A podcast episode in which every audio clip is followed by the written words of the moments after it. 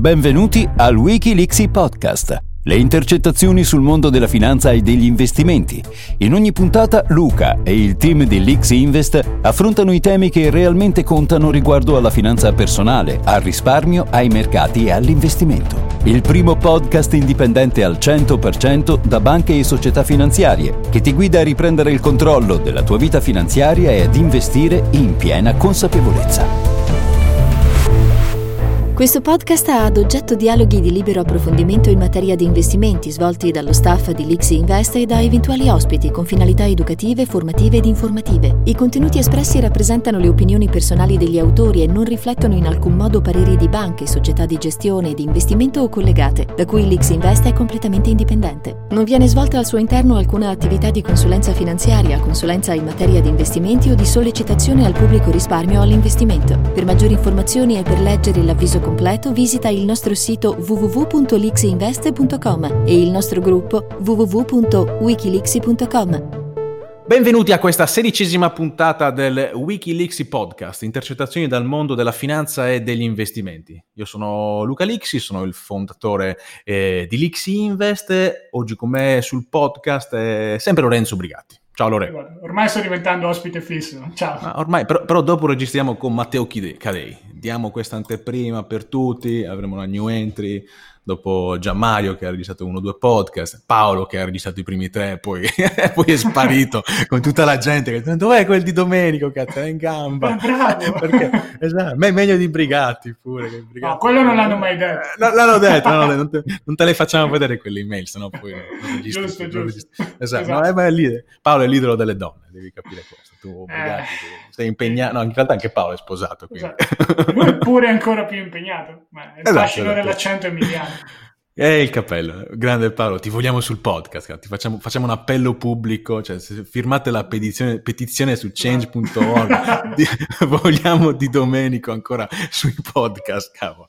Però ormai è concentrato sull'X-Files, sulla nostra membership sulla nostra membership, quindi è super concentrato su quello con le dirette con Sergio, quindi dai, va bene così, va bene così. È giusto non regalare troppa roba.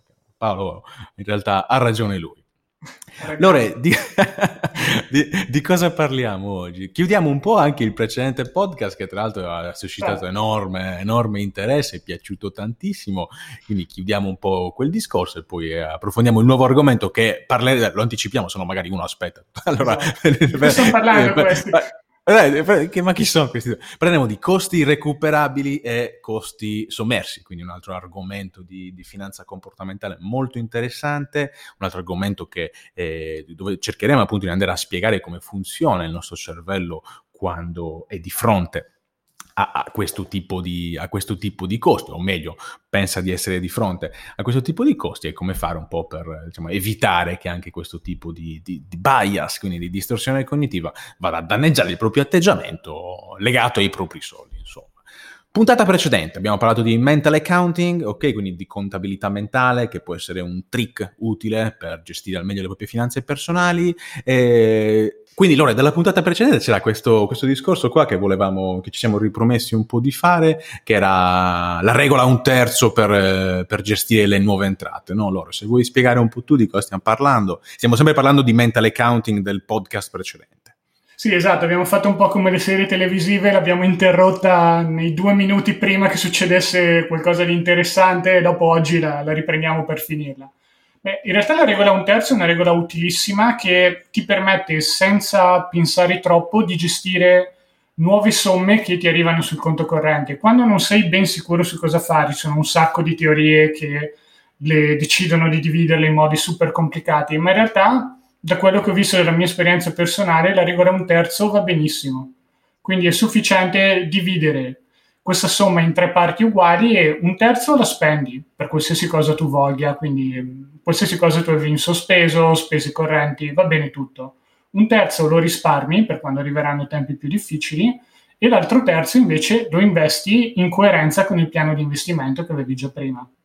Assolutamente, assolutamente. Questa è una regola di buon senso che peraltro diciamo, affonda le sue radici anche, anche, nella storia. Mi ha sempre colpito un, un passo del Talmud, no? diciamo, la raccolta di, di leggi ebraiche, dell'ebraismo, che suggerisce materialmente di dividere il denaro in tre parti. Ok, in quel caso si parla di dividere il denaro un terzo in immobili, un terzo in azioni e un terzo in riserve liquide, cioè più che un terzo in azioni. La liquidità, la nascita no, no, ma la cioè, diversificazione, scusa. È la distinzione, esatto, qua si parla più di diversificazione, però in realtà vedi una, una regola del pollice per, eh, per, definire, per distribuire il proprio patrimonio e ha assolutamente senso, perché parliamo di un terzo, quindi cash, liquidità che oggi in questi, in questi periodi abbiamo capito l'importanza, no? periodi di tensione finanziaria, tensione mondiale, tensione economica per effetto del coronavirus, quanto è importante essere liquidi, quindi avere soldi, materialmente avere soldi liquidi, non investiti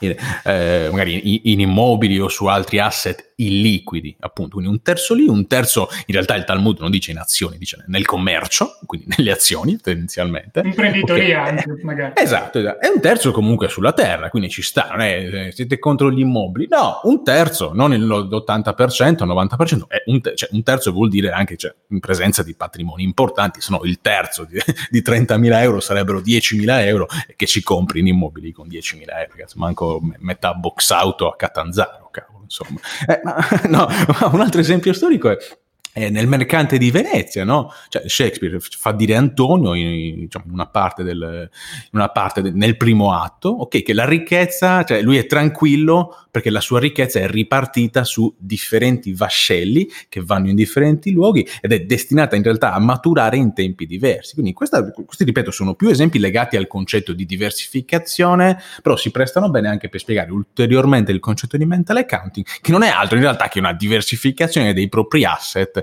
a, all'interno di vari conti mentali, appunto. Mm?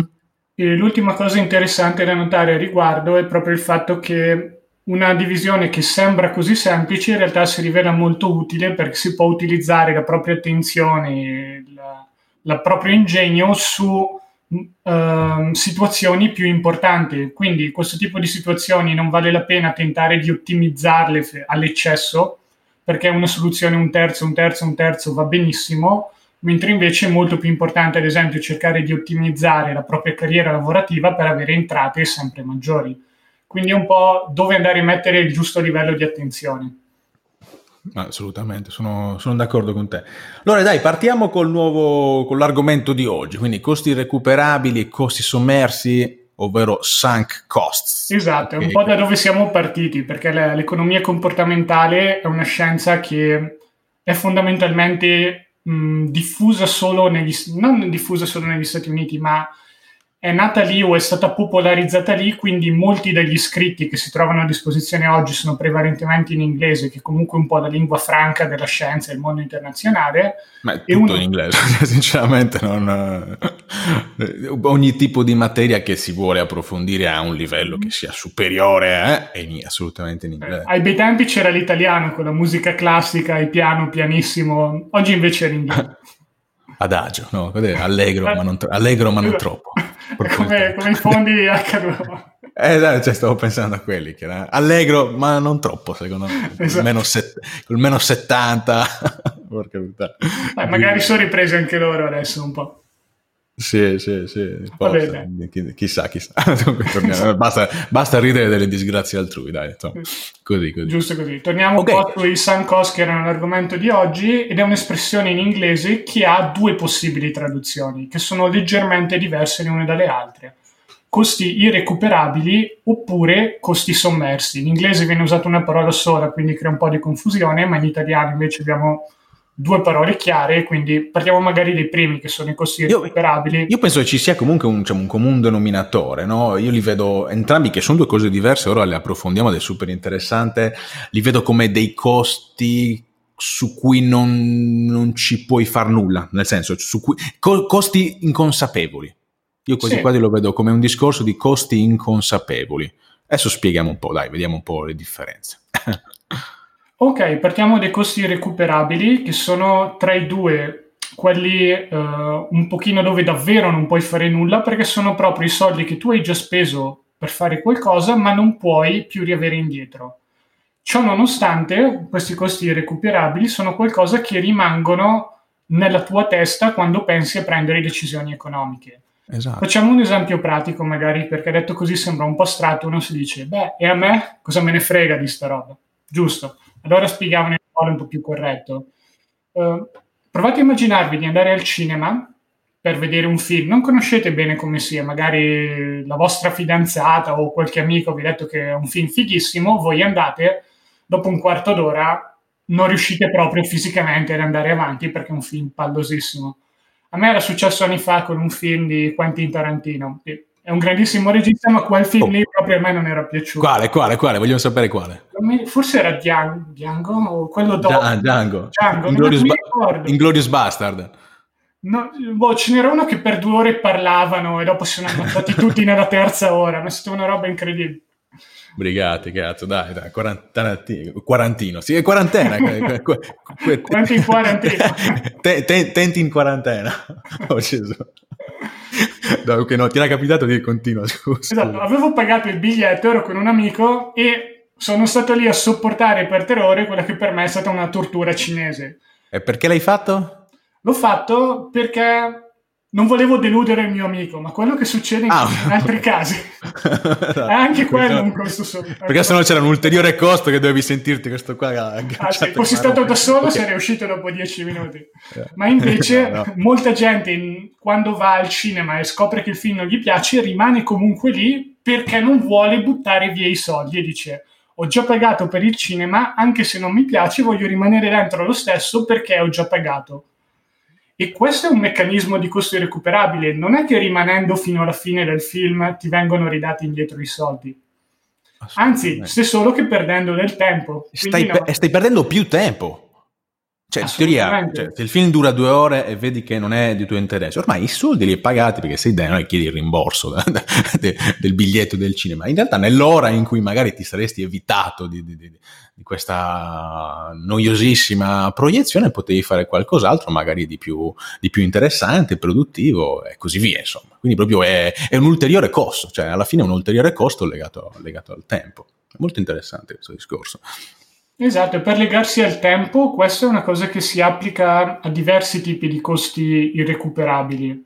Nel senso, quello che abbiamo visto non è un esempio puramente economico, quindi con i soldi del cinema, ma in realtà i costi irrecuperabili si possono manifestare anche in altre forme non economiche ed è per questo che è così difficile per noi quantificarli, perché non ne siamo molto consapevoli. Uno degli esempi più classici che mi viene in mente è quello delle relazioni. Quante persone magari sono invischiate in una relazione sbagliata, tutti conoscono quella coppia in cui uno dei due non dovrebbe proprio stare insieme all'altra persona perché non lo sta trattando bene, ma ciò nonostante la, la persona che dovrebbe lasciarla dice ma no, abbiamo passato così tante cose insieme, mm, stiamo comunque tentando di, di risolvere la situazione e in realtà è un'altra forma di costi recuperabili. Ci mettono così tante energie in questa redazione, ce ne hanno messo, c'è così tanti ricordi, così, hanno un bagaglio emotivo così grosso che non vogliono tagliare di netto questa relazione perché significa rinunciare a tutto questo bagaglio emotivo. Ma non solo, c'è anche il tempo investito sulla relazione effettivamente, che se la interrompi eh, pensi che sia tempo buttato, poi non è neanche così in realtà perché magari hai fatto esperienza, però cioè, stiamo su questo esempio, cioè è proprio un livello di contabilità mentale legato anche al tempo investito su una relazione.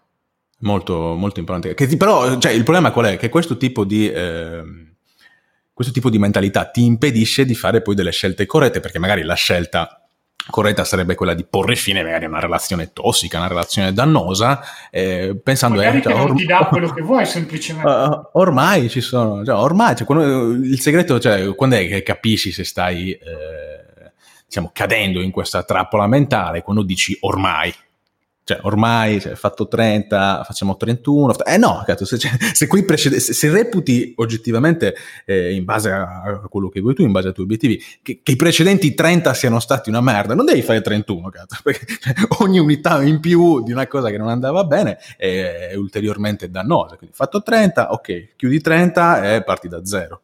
Questo in realtà questo principio, tra l'altro, è molto interessante perché viene sfruttato anche da degli esperti manipolatori. Uh. Avevo letto nel libro di Cialdini, mi pare, non, non, mi ricordo quale, credo che sia stato il primo che ha scritto, mm-hmm. quando parlava dei sette principi della persuasione o qualcosa del genere. Uno era il principio della consistenza e faceva l'esempio dei um, militari americani che erano stati catturati dai cinesi, mi pare, all'epoca del c'erano state delle guerre, c'era stata una guerra e quindi erano stati catturati dei militari americani, i cinesi cominciavano a dire ok, scrivi qualcosa di positivo rispetto al regime cinese per come ti è sembrato di averlo visto, e qualcosa che non ti piace tanto del mondo americano. E continuando con questa mh, politica dei piccoli passi, a un certo punto le persone guardavano indietro e dicevano, ah, ma quindi io ho questo tipo di opinioni sul regime cinese, ho questo tipo di opinioni sull'America. E quindi arrivati a quel punto per il principio di consistenza, tradivano quella che era la loro patria per poi diventare spie cinesi o comunque dare informazioni al governo cinese, con una forma di tortura, tra virgolette, che in realtà era molto soft ed era molto sofisticata ed era basata su questo principio. Sì, sì, sì, ma quando si va oltre poi è difficile tornare indietro, c'è anche questo, questo concetto Vero. qua, appunto, come spiegavamo prima. È, è, è, appunto, è un concetto noto chiaramente anche ai, mono, ai manipolatori, che ti fanno andare oltre, così eh, generano ulteriore attrito per farti tornare indietro, anche nelle sette teoricamente, cioè ti fanno comunque fare costantemente delle cose per essere ormai troppo oltre per poter tornare indietro, perché nella, nel, nel, ragionamento mentale di una persona, questo non è legato al denaro, è un po', un po più ampio, però sono sempre dei costi, dei costi irrecuperabili, cioè il tempo che hai perso dietro a un santone, che cavolo ne so, cioè, messe strane, cose così, cioè, diventa comunque un costo irrecuperabile, ormai sei troppo dentro per poterne uscire fuori, diciamo quando cominci a identificarti con uh, questa nu- nuova parte, poi è molto più difficile tirarsi fuori. Però beh, qui stiamo andando un po' ancora sconfinando della, nella psicologia più pura per magari fare un passo indietro e ritornare a livello di uh, costi recuperabili nel, nel mondo, diciamo così, più del denaro. È molto interessante, secondo me, di nuovo considerare il tempo, ma a livello di progetti imprenditoriali. Mm-mm. Una cosa aspetta, che... C'era anche ah, l'esempio, sì. dico, cioè, c'è quella vignetta no, di cui stavamo parlando anche prima, quella vignetta del tizio che sta scavando, no, per, eh, sì. sta scavando sottoterra, eh, dove c'è... andare a trovare i diamanti. Eh, esatto, ci sono, ci sono, dei diamanti alla fine di, di, di, di questo percorso e quindi cioè, l'insegnamento di quella vignetta che magari in tanti conosceranno, cioè continua, cioè vai avanti nella tua strada che poi alla fine trovi sicuramente questo premio, e eh, no, non è così. Cioè, è probabile che cioè, se stai scavando in, una, cioè, in, un pezzo di terra che fa schifo, alla fine di questo percorso trovi solamente altro schifo, tro- tro- trovi una fogna, trovi una fogna probabilmente, non trovi un diamante. No? Quindi, Quindi quella, è una delle caratteristiche più difficili, sapere quando è il momento di mollare il colpo e dedicarsi ad altri. Esatto, dice come lo so e niente, devi interrogarti costantemente, essere pronto appunto anche a questi, questi trabocchetti che la mente ti, ti, rivela, accumulare esperienza, insomma, ragionarci sopra, insomma, non ho altre, altre soluzioni. Diciamo che una cosa che può aiutare a livello di costi recuperabili è quella di avere i cosiddetti occhi del principiante, cercare di avere un occhio sempre fresco alla situazione e dall'immaginarti che stai fa- affrontando questa situazione per la prima volta. Quindi non sei tu che hai già speso tutti questi soldi, questo tempo, queste energie per arrivare a questo risultato, ma magari è qualcun altro o no, sono io adesso sto valutando solo la situazione come è in questo momento e in questo modo i costi recuperabili in qualche modo magari verranno ancora considerati perché siamo umani ed è un po' una delle nostre caratteristiche che abbiamo, ma in modo molto minore rispetto a non farci proprio caso. Ma guarda, qui il segreto, eh, secondo me, è uno solo, o meglio, il, diciamo, un modo per, um, per, rendere innocuo questo tipo di, di, di, di vizio, di, comportamento che abbiamo, e chiedersi ogni volta, quando stai per prendere una decisione, oppure quando la decisione è automatica, quindi neanche devi prenderla ogni volta, perché c'è tutto un discorso anche di inerzia, che ripeto viene sfruttato dai manipolatori, chiederti ogni volta, ma lo, cioè, lo rifarei ancora? Se io non avessi già fatto questo tipo di scelta e non fossi già a questo punto, rifarei oggigiorno questa scelta? Questo si, si sposa perfettamente anche al mondo degli investimenti, no? Perché teoricamente c'è l'investitore ogni santo giorno deve chiedersi, legato alla propria pianificazione finanziaria, che mi auguro abbia fatto perché sennò neanche può chiamarsi un investitore, ma anche legato alle proprie scelte di portafoglio, quindi quali strumenti, su quali strumenti ha investito, ogni giorno teoricamente o comunque con una buona cadenza, ovviamente, dovrebbe chiedersi se non avessi già questa roba qua in portafoglio, la ricomprerei oggi? Perché se la risposta è no, non è detto che bisogna vendere per forza, chiaramente, perché poi ci sono tutta una serie di discorsi, però bisogna mettersi assolutamente il dubbio. Ho fatto un esempio sul gruppo tempo fa, no? È la stessa cosa che bisognerebbe fare col proprio partner, appunto. Cioè, se non fossi già con questa persona e ce l'avessi in casa, oggi la risposerei. Questo è un rischio, attenzione. Questa è una roba. Devo mettere il disclaimer che non diamo i consigli matrimoniali.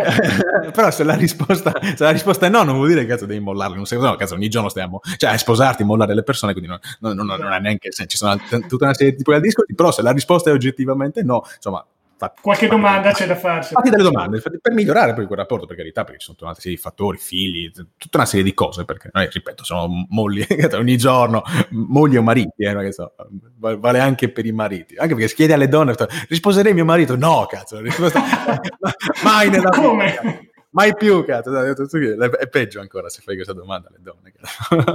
Però un po' è quello, cioè fare un, guarda, fare uno stress test abbastanza costante su, sulle scelte che hai già fatto che ti sembrano, tra virgolette, non dico irrecuperabili, però irreversibili, e in realtà non c'è niente di irreversibile al mondo, cioè, tranne la morte. Questo non vuol dire, attenzione, che devi cambiare idea ogni tre secondi, cazzo, eh, perché sennò non è questo il concetto. Però stress testare le decisioni, le scelte che si è fatti, questa è una, veramente una, una cosa interessante da fare che io applico spesso e qualche volta diciamo, i risultati di questi stress test mi hanno portato a, a cambiare le cose, a cambiare le cose. Mm, a fanculo ai costi recuperabili, insomma, li ho messi in conto, li ho dimenticati, eccetera. Perché persistere in scelte che reputi ormai possono essere sbagliate porta a dei costi futuri maggiori ancora di quelli che ormai hai già speso. Mm? Assolutamente sì, e a questo riguardo c'è Charlie Munger, uno dei miei investitori preferiti, lo, lo, cito moltissimo, quando si parla un po' dell'intero concetto di cambiare idea, che è un concetto che non piace molto alla gente perché è sempre un po' per il principio di consistenza e di coerenza. Quando uno cambia idea spesso viene visto come uno che non è affidabile, non è una persona su cui si può fare conto nella vita, non è fedele, eccetera, eccetera, ma in realtà molte volte cambiare idea è la cosa giusta da fare nel momento in cui cambiano i dati e le informazioni a disposizione. E per questo Charlie Munger ha un principio molto bello che io sì. vale sia per gli investimenti che per un po' altre convinzioni in generale, cerco di applicare quando possibile, che dice cerca di avere convinzioni molto forti, ma di essere disposto a cambiare idea molto facilmente. Quindi le convinzioni che adesso le hai e le difendi al tuo meglio, ma quando emergono nuovi fatti, nuove idee o nuovi elementi che vanno a uh, falsificare quelle che sono le convinzioni che hai adesso, non ti devi fare problemi a cambiare idea. Sì, perfetto. Poi chiaramente il punto è non cambiare idea ad ogni soffio di vento, perché lì poi veramente diventa un macello, ma cercare di avere un processo il più possibile razionale quando si prendono queste scelte, sia scelte di vita che, che scelte di investimento, insomma, quindi eh, avere una strategia, adesso parliamo degli investimenti, dai, perché sennò cazzo sembra sconfiniamo su campi che non, che non ci competono per quanto il funzionamento della mente umana la conosciamo abbastanza bene. Il campo degli investimenti, cioè avere una strategia, avere un processo per costruire una strategia, serve appunto anche a questo, per rifare costantemente delle, una valutazione, dicevo, uno stress test sulle scelte che si sono fatte e valutare se sono ancora le scelte migliori sulla base di ciò che ti è capitato nella vita. Perché se le un, se, se, certe scelte sono prese in un determinato momento, poi le cose cambiano, ragazzi. Cioè, pianificare a, a, a quella quella finalità là pure, cioè la vita ti presenta, ti presenta delle, delle, situazioni e magari ci sono delle scelte da cambiare. Rivedere ogni tanto queste scelte alla luce di, questi, alla luce di queste dinamiche è estremamente importante, insomma. Esatto, e nel farlo non considerare i costi recuperabili significa non guardare magari i prodotti finanziari che si è comprati e dire eh no, ma sono in perdita, non me la sento di venderli. Bravo, Oppure, bravo in questo caso la perdita potrebbe essere considerata come un costo di esercizio, quindi un qualcosa che bisogna subire se dovesse emergere dalla vostra analisi che il prodotto che avete comprato non è più adatto a voi. Questo può succedere per mille motivi. Magari avete comprato un prodotto inefficiente che vi è stato suggerito da qualcuno in buona o cattiva fede. Magari vi siete semplicemente resi conto che il prodotto che avete è pure efficiente, ma non si incastra bene con i vostri bisogni oppure i vostri bisogni sono cambiati rispetto a un anno o due anni Beh. prima, quindi due anni fa era la decisione giusta, ma oggi non è più la decisione giusta. Ma una cosa che mi faceva impazzire, che mi hanno detto un sacco di volte, no? È praticamente là, magari con i fondi di investimento classici della propria banca, del proprio promotore, eh, non ho mai guadagnato nulla negli ultimi dieci anni. Però eh, ormai, no, cioè, se continui così, c'è cioè anche per i prossimi dieci anni, non, non, è che cambia la situazione tendenzialmente, anche per i prossimi dieci anni. Però ormai ho pagato, ormai ci sono dentro, ormai c'è il rapporto. Ho capito, però cioè, non, non, ti lamentare, cioè, ti sta bene, non ti lamentare, vai avanti così. Stai diciamo, dando da mangiare alla famiglia del, del, tuo consulente, mentre la tua insomma, non ha, non ha nuovi rendimenti eh, su cui fare riferimento, se ti va bene così, eccetera. Non lamentarti, perché la situazione è questa. Non è che, cioè, le, le, le cose fatte male, costruite male, non è che cambiano nel tempo, cioè cambiano in peggio eventualmente, vanno ancora peggio. Quindi, insomma, abbiamo anche il coraggio di prendere delle scelte. Eh, dai, anche... Sì, no. sono perdite che fanno magari male all'inizio, poi però quando eh, ci si rende conto di aver fatto passi giusti... Ma lì c'è un altro discorso perché sinché non esci in realtà in certi casi legati soprattutto alle perdite in caso di investimento, sinché non esci e vendi in perdita, in realtà questa perdita non è appunto ancora, ancora nel bianco, esatto, non è ancora consolidata, quindi c'è anche questo, ti fa più male metterla proprio, cioè scriverla sulla pietra, non lo fai e ti esponi a una perdita ancora più ampia. Attenzione, questo non vuol dire che quando c'è l'investimento in perdita devi chiuderlo subito, perché non è assolutamente questo che sto dicendo. Non è, parla, non è questione di investimento in perdita, non è questione di investimento inefficiente, costruito male, pianificato male. È il contrario, eh, non è che devi tenerlo aperto per forza se sta perdendo, e questo è un po' magari il messaggio assolutamente, che sto Assolutamente, assolutamente, perché se hai fatto male, cioè, qual è il momento giusto per fare investimenti giusti? Sempre, cazzo. Invece per esatto. fare investimenti, investimenti di schifo è sempre il momento sbagliato ed è sempre una scelta sbagliata che col tempo sarà ancora più, più dannosa. Parliamo dell'altro significato, Lore, dai, andiamo su avanti sui, sui, costi sommersi adesso. Sui costi recuperabili direi che abbiamo approfondito abbastanza. Mm? Esatto, i costi sommersi invece sono, come dice il nome, quelli un po' più nascosti, sono quelli che non vediamo e non ci sembra di pagare. Sono tipologie di costi che possono essere nascoste fin dall'inizio oppure sono un pochino visibili all'inizio e poi ci dimentichiamo che sono lì e non li paghiamo più. Ad esempio, sempre per rimanere in tema di soldi, un esempio molto bello che è quello che avevi fatto tu quando ci siamo sentiti prima di, di registrare, è quello delle tasse della busta paga di un dipendente. Un dipendente freghi, a fine mese... Mi freghi gli esempi. Ah sì, ormai ci rubiamo tutto. Beh, beh, fregato gli esempi. Un dipendente riceve una busta paga, ma non, su questa busta paga sì se la riceve magari vedrà il suo stipendio lordo, ma non è che ci guardi proprio tanto. Quello a cui guarda è lo stipendio netto, che sono i soldi che gli arrivano via bonifico sul conto corrente.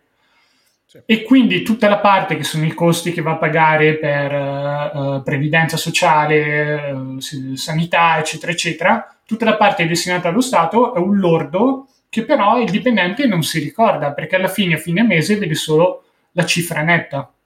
Ma questo non è cos'è. Ma guarda, tu pensa all'esempio anche, visto che ormai la sanità nazionale di tutto il mondo è sotto, cioè sulla bocca di tutti per il discorso coronavirus, no? Cioè, pensa a quanto eh, effettivamente questo tipo di costi sommersi incide sul, sull'opinione della gente, no? Perché c'è opinione comune in Italia addirittura che la sanità sia gratis. Mm?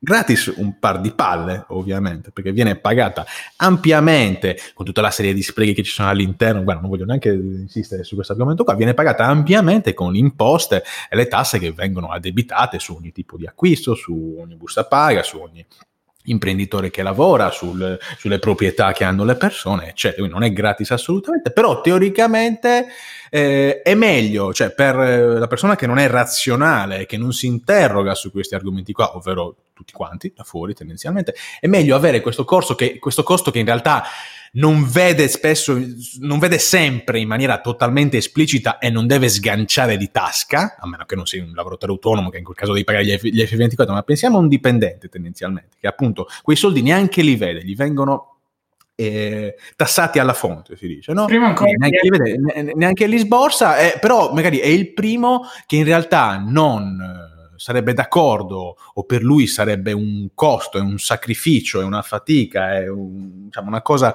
brutta, troppo grande, magari pagarsi un'assicurazione privata che potenzialmente costerebbe di meno. Perché l'assicurazione privata, figlio mio, devi tirare fuori il cash, hm? devi tirare fuori i soldi, quindi c'è una transazione nero su bianco, paghi X e hai questo tipo di garanzie.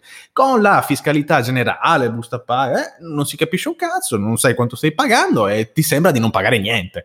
in realtà poi stai pagando una barca di soldi perché la pressione fiscale fiscale è quella che è, per un servizio completamente inefficiente e mi fermo qua perché c'è il casino del coronavirus in atto, stanno morendo delle persone anche per questi sprechi qua e non ne voglio parlare perché mi incazzo veramente.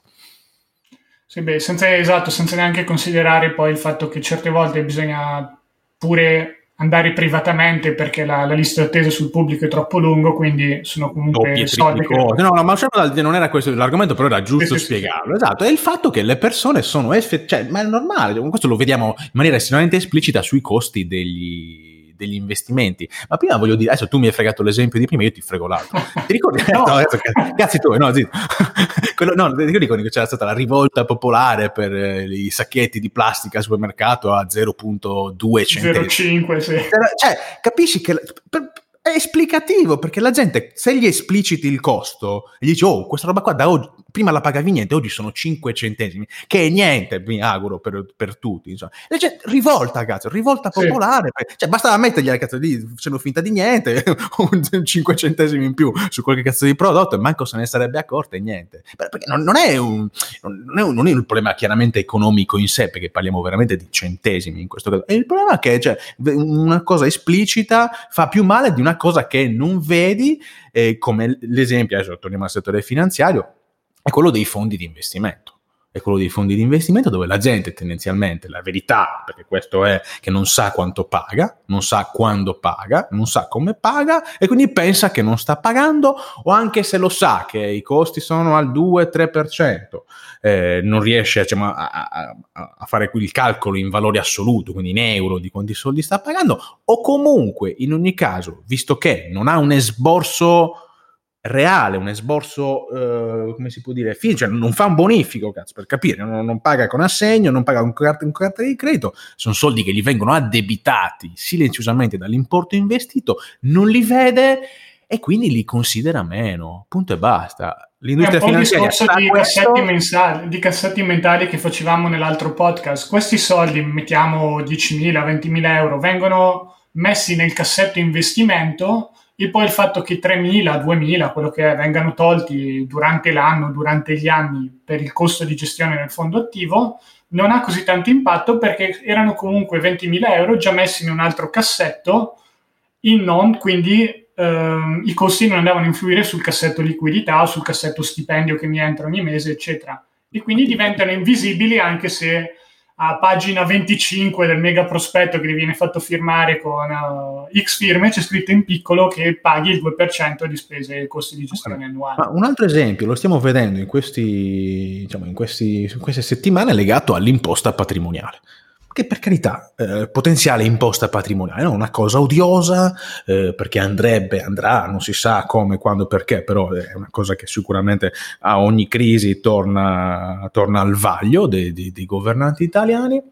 Una cosa odiosa, ripeto, perché tassa del risparmio già ampiamente tassato, del reddito già tassato, una cosa estremamente odiosa, però cioè, capite bene che uno 0.2, uno 0.5, fino anche all'1% quello che è, la gente fa, è pronta a cazzo, andare in strada a fare le rivolte, forse non lo so, in realtà secondo me non fanno niente di niente, però perché è un, cioè una cosa che vede esplicita e gli verrà addebitata eventualmente sul conto corrente. Ma, cioè, Dio santo, sono, sono, sono 40-50 anni che addebitano tasse in ogni modo, anche semplicemente aumentando l'IVA dell'1% e le accise sulla benzina e le, le imposte catastali, cioè è ogni tipo di cosa, però sono, ripeto, sono dei costi, in questo caso delle tasse, più sommerse. La patrimoniale che vedrai, vedresti, vedrai, non si sa, non lo voglio sapere, con un prelievo chiaro e netto sul conto corrente fa esplodere la gente, anche se magari sarà lo 0.5%, quando ogni cavolo di anno c'è il 40-50% delle entrate di un italiano vanno in tasse che neanche ha capito bene quante sono, come sono, come si pagano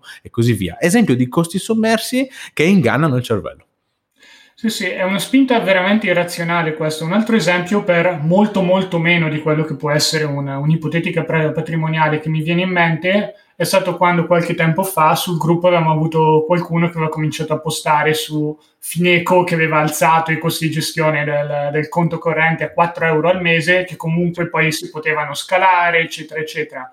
E in questo clima di tassi negativi, non tutte le banche stanno un po' cercando di recuperare soldi in qualche modo e quindi alzando quello che è un po' la, spesa per tenere la liquidità. Quindi non è questo un momento per dire no, Fineco sono brutti e cattivi. L'hanno fatto loro perché... Offre un servizio, è, esatto. ripeto, è un Quindi costo esplicito. Par- stiamo parlando di 50 euro all'anno, che penso che per molti risparmiatori siano una cifra più che gestibile.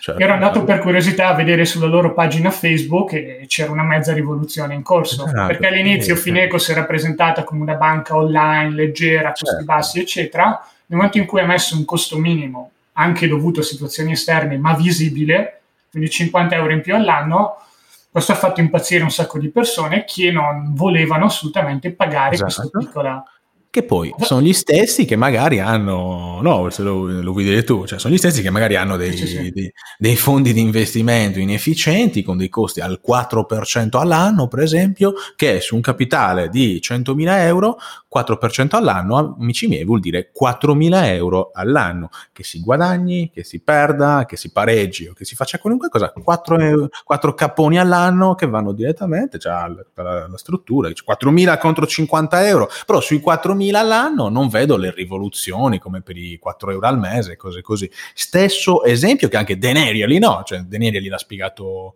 benissimo, il, il professore di psicologia comportamentale di Duke University, no? Sì. Parla- quando ho parlato dei costi elevati di prodotti bancari o comunque di costi di investimento statunitensi, neanche italiani, che quindi sono un ah. pelo più efficienti anche lì, lui ha detto cosa dovrebbe succedere se questi costi, anziché essere nascosti tra le varie pagine, venissero pagati in modo diretto certo. al referente, quindi in, in America nei consulenti finanziari indipendenti, in Italia magari adesso c'è anche questa categoria che comunque sta faticando a prendere piedi, forse anche per questa ragione, ma fondamentalmente sono più promotori finanziari. E anziché pagare quei, quei soldi che vi hai detto tu, quei 3-4 mila euro di botto una volta all'anno, immagina ogni mese di dover pagare un 300-400 euro al promotore per il lavoro che ti sta facendo. Sarebbe una cosa molto più vissuta. sì.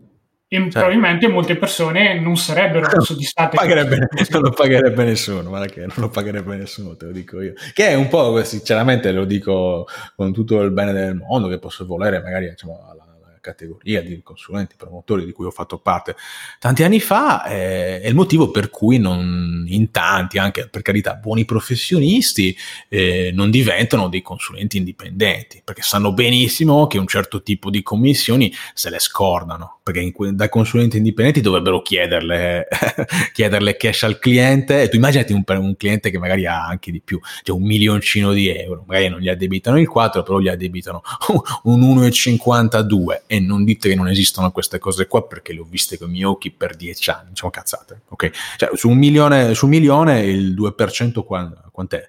20.000 euro se non erro. Eh sì. Prova a chiedere una parcella ogni santo anno a una persona che ha un milione di euro, quindi manco fosse Ferrero o Jeff Bezos, no, c'è il milionario della porta accanto con un milione di euro. Prova a chiedergli una parcella da 20k all'anno e senti cosa ti dice. Mm? Ok, questo Tanto questo tenore di costi viene oggi, questo tenore di costi viene oggi pagato in quel modo silenzioso, poco trasparente, opaco, che, che conosciamo. Dai, non mi voglio neanche soffermare perché non è, non è oggetto del podcast. Mm. Non lo stiamo neanche dicendo noi questo, tra l'altro. Infatti, nella no. mente dei clienti, il pagare gli eventuali 20k che dicevi prima va a competere con il gratis, perché da un'indagine che non abbiamo fatto noi, ma ha fatto la Consob, quindi se, se, non crediamo alla Consob, che è probabilmente uno del, degli organi più indipendenti ed anzi a funzione di controllo. Eh, insomma, è, il regolatore, guarda, non c'è poco da credere, è la Consob è la Consob. esatto. Cioè, alla domanda il tuo consulente è ritribuito, è stata fatta un campione di italiani e intorno al 20% ha risposto sì, sì. il resto ha risposto tra il no e il non lo so, con il no che era intorno al 40% e il disposto a pagare 45%. Sì. Quindi vo- dimostra un disinteresse totale ed è poi anche una delle conseguenze per cui le persone si rifiutano di pagare qualcuno per un lavoro se non sanno neppure che il loro consulente in qualche modo ha retribuito. No, guarda, quando ho visto quel grafico io sono rimasto completamente, quella, quella ricerca più che quel grafico, ricerca sì, sì, che sì. ha dato, ma sono rimasto completamente scioccato, perché cioè, ripetiamo i dati signori, sondaggio Consob, ok, il 18%, solo il 18% pensa che il suo consulente sia retribuito. Gli quant'è? 82% pensa che lavora gratis, che già lì eh, se vuol dire che non capiscono le basilari leggi economiche, ovvero che nessun pasto è gratis, nessuno lavora gratis. Però questa gente non lo sa. Insomma, Magari non... pensano che è pagato dalla banca, società esatto, di tra quel 18%, eccetera, tra e automaticamente fa il loro interesse. E con loro intendo del cliente e non della Ragazzi, società di. Cazzo. Ma il brutto, cioè, anche quel 18%, in pochi pensano che sia pagato. Anche in, tra quel 18%, un enorme, ma cioè, oltre il 40% pensa che siano pagati in base al rendimento ottenuto e non invece in base all'ammontare investito. Cioè, quindi già il 18%, già in pochissimi sanno, pensano che il consulente viene pagato, tra quei pochi sbagliano anche la modalità di, di, con cui vengono pagati perché tendenzialmente vengono pagati, ripeto, in base all'ammontare investito, ovvero hai 100.000 euro, ripeto, commissioni al 3, commissione del 4%, 3.000, 4.000, quindi in percentuale sull'importo investito e qui ci crea anche un altro conflitto di interessi, poi la chiudo qua perché veramente non è l'argomento del post, dove eh, essendo pagati, essendo retribuiti, calcolando provvigioni sull'importo investito, sarà sempre, sempre, sempre il loro interesse farti investire il più possibile, quando invece sarebbe magari opportuno dare anche priorità a un cassetto di emergenza, la liquidità, quella roba là non deve essere investita, chiaramente, quindi non ci possono marginare. Oggi la gente va, si trova costretta, quindi quando c'è un ribasso pesante, eh, gli servono dei soldi tendenzialmente, è costretta magari a svendere degli investimenti di lungo termine perché dalla parte opposta non aveva tenuto la liquidità necessaria per eh, continuare a, a, diciamo, fare la propria vita, nonché per investire sui mercati a prezzi di saldo. Questo è come funziona. Okay. Esatto, e tanti dicono no, ma noi lo facciamo per il cliente, eccetera. In realtà la domanda a cui hai fatto riferimento tu, quella uh, come pensano i clienti che il consulente sia uh, retribuito, era sì. più come ti piacerebbe che fosse retribuito. Quindi ah. se, se potessero decidere i clienti come il consulente retribuito, tanti dicono in base al rendimento, che può essere giusto, può essere sbagliato, però nel senso su questo secondo me è già più difficile perché ho detto una cazzata, quindi, quindi, ho detto no, una cazzata no. in realtà, no, però la domanda era quella, no, cioè, tutto il, il, il, ragionamento è lo stesso identico, però effettivamente la domanda era come preferiresti che, quindi tra quei pochi, pochi che non esatto, esatto. essere pagati in percentuali, che però non lo sanno comunque. L'industria, perché conviene all'industria, non perché conviene al cliente, che se potesse, come dimostrato in questo sondaggio, con una maggioranza schiacciante del 90%, sceglierebbe altri modi di retribuzione. Assolutamente, assolutamente. Dai, dai, continuiamo la nostra analisi sui, sui costi sommersi, dai, che poi ci siamo... Eh, l'argomento era questo, per carità, però insomma siamo sì, sì. Direi che abbiamo detto quasi tutto, possiamo magari dare qualche consiglio pratico, che qualcuno l'abbiamo già dato qui e là nel podcast, però possiamo eh, evidenziarlo adesso in fondo alla domanda cosa posso fare quando ho costi sommersi, costi recuperabili, per poterli gestire al meglio soprattutto nel mondo degli investimenti e non farmi condizionare troppo. Quindi, facci pure, eh? Brigatti, facci pure, ci eh, dica. Chiudo io allora. Per quanto riguarda i costi recuperabili, è un po' quello che abbiamo detto prima, sono già passati, quindi bisogna fare tutto il possibile per, tra virgolette, ignorarli, non considerarli più parte dell'equazione quando si prendono decisioni. Sì. I modi pratici sono quelli che ha detto Luca, quindi nel porsi piuttosto spesso, magari su base mensile, trimestrale o annuale in fase di ribilanciamento, ad esempio. Questi prodotti finanziari sono ancora adatti a me, ehm, sono disposto a tenerli, il livello di perdite o di oscillazioni che ci sono state durante l'anno per me è accettabile, sì o no, e decidere solo su questi parametri e non in base a solamente no, questo è salito, questo è sceso, quindi vendo quello che è salito perché portare a casa un guadagno non è mai fallito nessuno e quello in perdita me lo tengo sperando che torni a pari. Quindi de-enfatizzare un po' l'importanza dei rendimenti, poi certo considerarli comunque perché sono una parte importante anche magari per uh, ragioni fiscali, ma qua si apre un ginepraio, non lo facciamo adesso, ma non devono assolutamente essere l'elemento principale, ci deve essere dietro tutto un altro livello di ragionamento che è quello che abbiamo detto adesso. Sì. Guarda, il punto è che in generale, aggiungo una cosa su questo discorso qua, bisogna farsi delle domande e bisogna cercare di capire quali possono essere le domande giuste da porsi. Cioè, perché ok, tutti cerchiamo le risposte, ma io prima di cercare le risposte mi preoccuperei di cercare le domande corrette. Ok, perché bisogna veramente interrogarsi sulla propria situazione finanziaria e rivedere il processo che ci ha portato, se c'è stato un processo, ma ne dubito tendenzialmente, se c'è stato un processo, rivederlo, aggiornarlo rivisitarlo, stressarlo. Ok, stressarlo cosa vuol dire? Che metterlo a testarlo, esatto, cioè fare anche una valutazione di uno scenario che potrebbe essere negativo. Questo è molto, molto, molto importante perché c'è del rischio, si parla molto poco perché sono in pochissimi che sono in grado di parlare di rischio con dimestichezza. Cioè, però, cioè, quando poi il rischio si manifesta, è chi non era consapevole, cioè chi veramente va, va in rovina. Parlo anche di un rischio di rovina. Quindi considerare ogni volta, ma questa scelta qua, se effettivamente questo va storto, questo non, è, non è per essere pessimisti, cazzo, pensare sempre che tutto debba andare storta. Che c'entra, cazzo? È prepararsi a uno scenario che può essere avverso, ok? Per comunque continuare, continuare a prosperare, sopravvivere allo scenario avverso ed essere anzi in condizioni di cogliere l'opportunità che gli scenari avversi forniscono a chi resiste. Questo è il concetto. Assolutamente sì. E magari per chiudere come chicca bonus per i più orgogliosi, quelli che dire ho sbagliato, scusami, è veramente una cosa molto difficile. Io, io l'ho messo prima che avevo sbagliato su quella roba de- della cosa, quindi io sono orgoglioso, assolutamente. Da, sono sardo, ma sono meno orgoglioso di quanto potrebbe essere qualunque sardo. No, io sono più permalosi i sardi, più che orgogliosi, permalosi, effettivamente.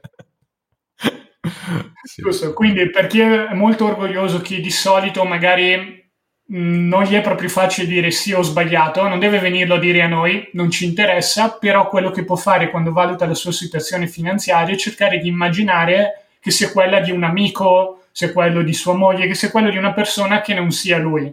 Anche solo fare questo piccolo esercizio mentale che sembra una piccolezza ti aiuta a vedere le cose più in terza persona e quindi ad essere molto più obiettivo e a valutare le, le situazioni sia a livello di costi sommersi che a livello di costi recuperabili in modo molto più sereno ed efficace. È il classico esempio delle persone che danno i consigli di relazione agli amici e poi hanno la relazione disastrata tra di loro, ma i consigli che danno sono pure buoni, ma perché in io... un caso non sono emotivamente coinvolti. Sai che io lo faccio questo, non legato alle mie relazioni tendenzialmente, però magari legato alla gestione dell'azienda. Io lo faccio spesso questo perché mi accorgo io pago tutti, cazzo, cioè, consulenti fiscali, consulenti marketing, cazzo, io cioè, so fare quelle quattro cose, cioè, rimango umile su quelle, là, su quelle, cose che so fare, cerco di metterle in leva. Questa cosa qua la faccio costantemente perché mi accorgo che su determinati aspetti che mi coinvolgono particolarmente, perché l'azienda c'è la mia creatura, no? l'ho fatta nascere, eh, ci ho messo diciamo, una serie di sforzi, non sono lucido, mi accorgo di non essere lucido tendenzialmente. È quello che anche gli investitori in certi casi eh, consiglio di fare tendenzialmente, quando non reputano di non poter essere. Prima cosa è costruirsi un processo, chiaramente. E quando magari anche quello anche su quello vogliono avere diciamo, un'indicazione maggiore, eh, prendersi un consulente, perché eh, prima abbiamo, abbiamo, detto che ci sono i costi, sui costi eh, quello è vero, però in certi casi tendenzialmente anche avere una seconda opinione, consapevoli di ciò che si sta facendo, chiaramente. Un conto andare da un promotore a un consulente senza capire una minchia, quindi ovvio che cazzo, vi vendono, cioè, vi, vi, annichiliscono, la verità è questa, cioè, sono anche spesso dei, dei grandi venditori e vi vendono quello che vogliono. Andarci consapevoli, giusto anche per avere diciamo, un corretto corretto scambio di opinioni, a mio avviso è una cosa potenzialmente, eh, potenzialmente corretta. Noi non facciamo questo tipo di servizio, noi faremo semplicemente il processo per essere più consapevoli a monte, insomma. Che aiuta tra l'altro ad evitare di andare a dare deleghe cieche ad altre persone. Eh, Quindi almeno vi acquisite le basi per poi capire di cosa come poter delegare, che è comunque un passaggio che penso tu abbia fatto in diversi aspetti con la tua azienda, quando devi parlare con esperti, avere almeno una infarinatura di base per capire se la persona a cui stavi delegando era in grado di portare il tuo lavoro e la tua azienda a un altro livello oppure no.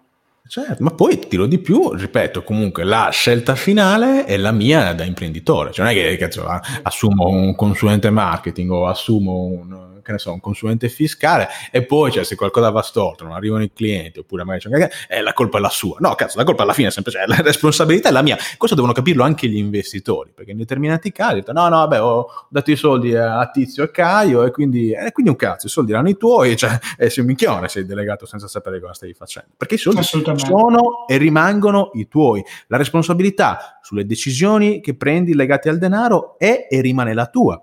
E noi diciamo con questo tipo di lavoro, con questo tipo di divulgazione gratuita o a pagamento sui nostri corsi come l'X Strategy o sulle membership, aiutiamo semplicemente il processo decisionale, architettiamo le scelte che possono portare a un maggiore successo. Questo è quello che facciamo, che secondo noi è, come si fa, insomma. Poi, come c'era un comico, diceva, hai fatti cosa? Cioè, ed è così che i nostri clienti sono contenti, insomma. Lore, abbiamo questa minchiata finale. No, sono sei rimasto senza parole. devi, devi, ridere alle mie battute, cazzo. Dopo lo metto. Adesso, adesso, chiediamo a Jimmy che fa il montaggio di trovare quel, quel comico che dica quella roba là, perché sennò sembro, sembro un minchione io. Beh, Palmiro Cangini forse. Dai, dai, andiamo. Me lo ricordo. Oh, io, però così ci stava, secondo dai, me. Dai, la grande. Bene, dai. Bene, abbiamo approfondito anche questo discorso qua sui costi, sui sunk cost, quindi o costi eh, sommersi o costi irrecuperabili, eh, sempre buone informazioni, un buon livello di educazione per prendere decisioni più consapevoli e ci vediamo alla prossima puntata. Mandate sempre eh, proposte, magari su staff-lixiinvest.com con doppia I, eh, oppure sul gruppo Facebook Wikilixi, tutti i segreti della finanza siamo 17.000 persone, eh, scrivete i vostri post, fate delle domande anche di, di cose che magari volete approfondire, noi valutiamo di, di, approfondirle con piacere. Quindi alla prossima puntata, grazie Lorenzo per essere stato con noi. Grazie a te. Ciao a tutti. Speriamo che per le, per le, prossime ci sia pure di Domenico e Cadei. Lo Vedremo vogliono, lo vogliono. No, no, non che non mi piaccia registrare con te, però no, vorrei anche, insomma, cioè, devono lavorare pure loro, insomma. Giusto grazie così. Lore. Ciao. Prossima. Ciao a tutti, grazie per averci ascoltato. Ciao.